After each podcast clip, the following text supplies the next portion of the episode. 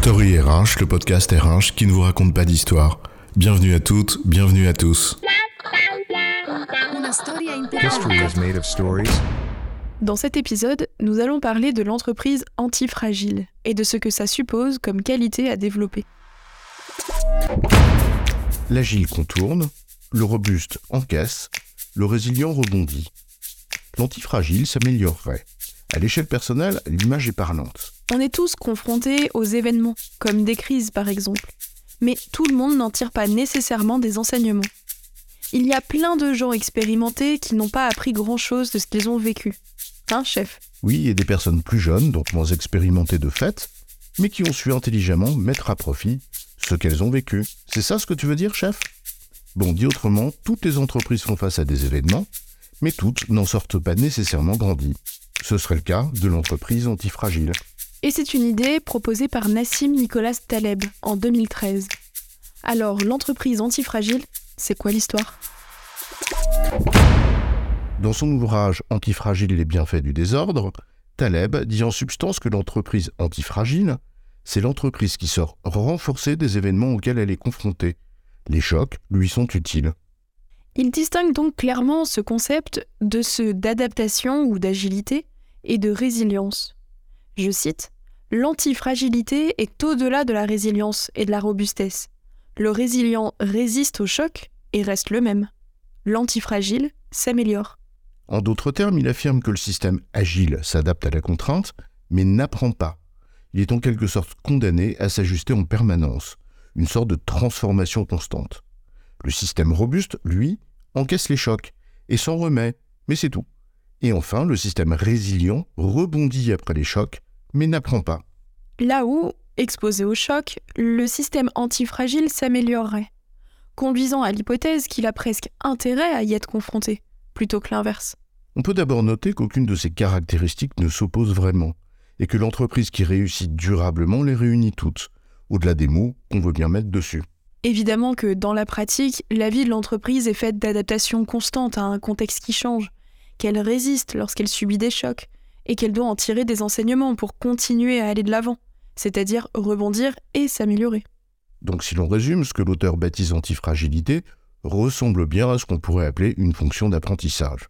On tire un enseignement de ce que l'on vit, donc on s'améliore. Au-delà de l'idée en elle-même, cela invite à considérer un point. Des enseignements à tirer des événements, oui, mais des enseignements sur quoi? L'entreprise, comme les personnes à titre individuel, tire toujours des enseignements de ce à quoi elle est exposée. Elle traverse des événements qui façonnent son histoire et sa culture. L'entreprise sert d'ensemble vivant par nature. Or, pour que cet apprentissage permanent soit propice à une réelle amélioration, il faut qu'il porte sur l'entreprise elle-même. Pas sur ce qu'elle a vécu ou sur les événements, mais bien sur elle-même. C'est-à-dire qu'elle apprenne sur ce qu'elle est. Dit concrètement qu'elle sache se remettre en cause pour progresser, faute de quoi elle n'apprend pas, mais accumule simplement des connaissances sur son environnement. Or, se remettre en cause, c'est-à-dire questionner ce que l'on est, n'est source de progrès qu'à la condition que cela soit sans phare. Et c'est loin d'être une qualité facile à avoir, car le propre d'un système est d'absorber ce qui le remet en cause. En d'autres termes, les questionnements de surface n'améliorent pas grand-chose, là où les questionnements de fond, source de réels progrès, font souvent mal.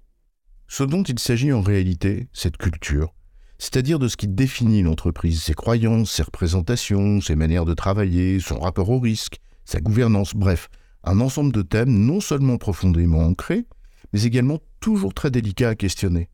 Parce que cela fait prendre des risques à celles et ceux qui viendraient les chatouiller, même avec la ferme volonté de faire progresser le bien commun. Peut-être est-ce là une des raisons d'ailleurs pour lesquelles l'entreprise apprenante, qu'on appelle de nos voeux, est souvent moins observable dans les faits. On connaît ces réflexes qui consistent à tuer le messager plutôt qu'à entendre le message dont il est porteur, à n'entendre que ce qui renforce ce que l'on pense déjà, à trouver des coupables dehors plutôt qu'à s'interroger sur soi-même. Bref, en aucun cas, l'exercice n'est naturel ni aisé. On ne peut pas apprendre sur soi-même sans s'exposer à un risque. Or, l'aversion au risque est quand même l'un des facteurs les plus structurants de la vie des entreprises. L'entreprise antifragile est donc peut-être celle qui a su développer un terreau propice à l'esprit critique et une culture du risque. En résumé, l'antifragilité s'apparente à un apprentissage face aux événements. ce qui permet de s'améliorer. Cela signifie apprendre sur soi-même, donc accepter de se remettre en cause. Et c'est un défi profondément culturel. J'ai bon, chef? Oui, tu as bon, mais on va pas en faire toute une histoire.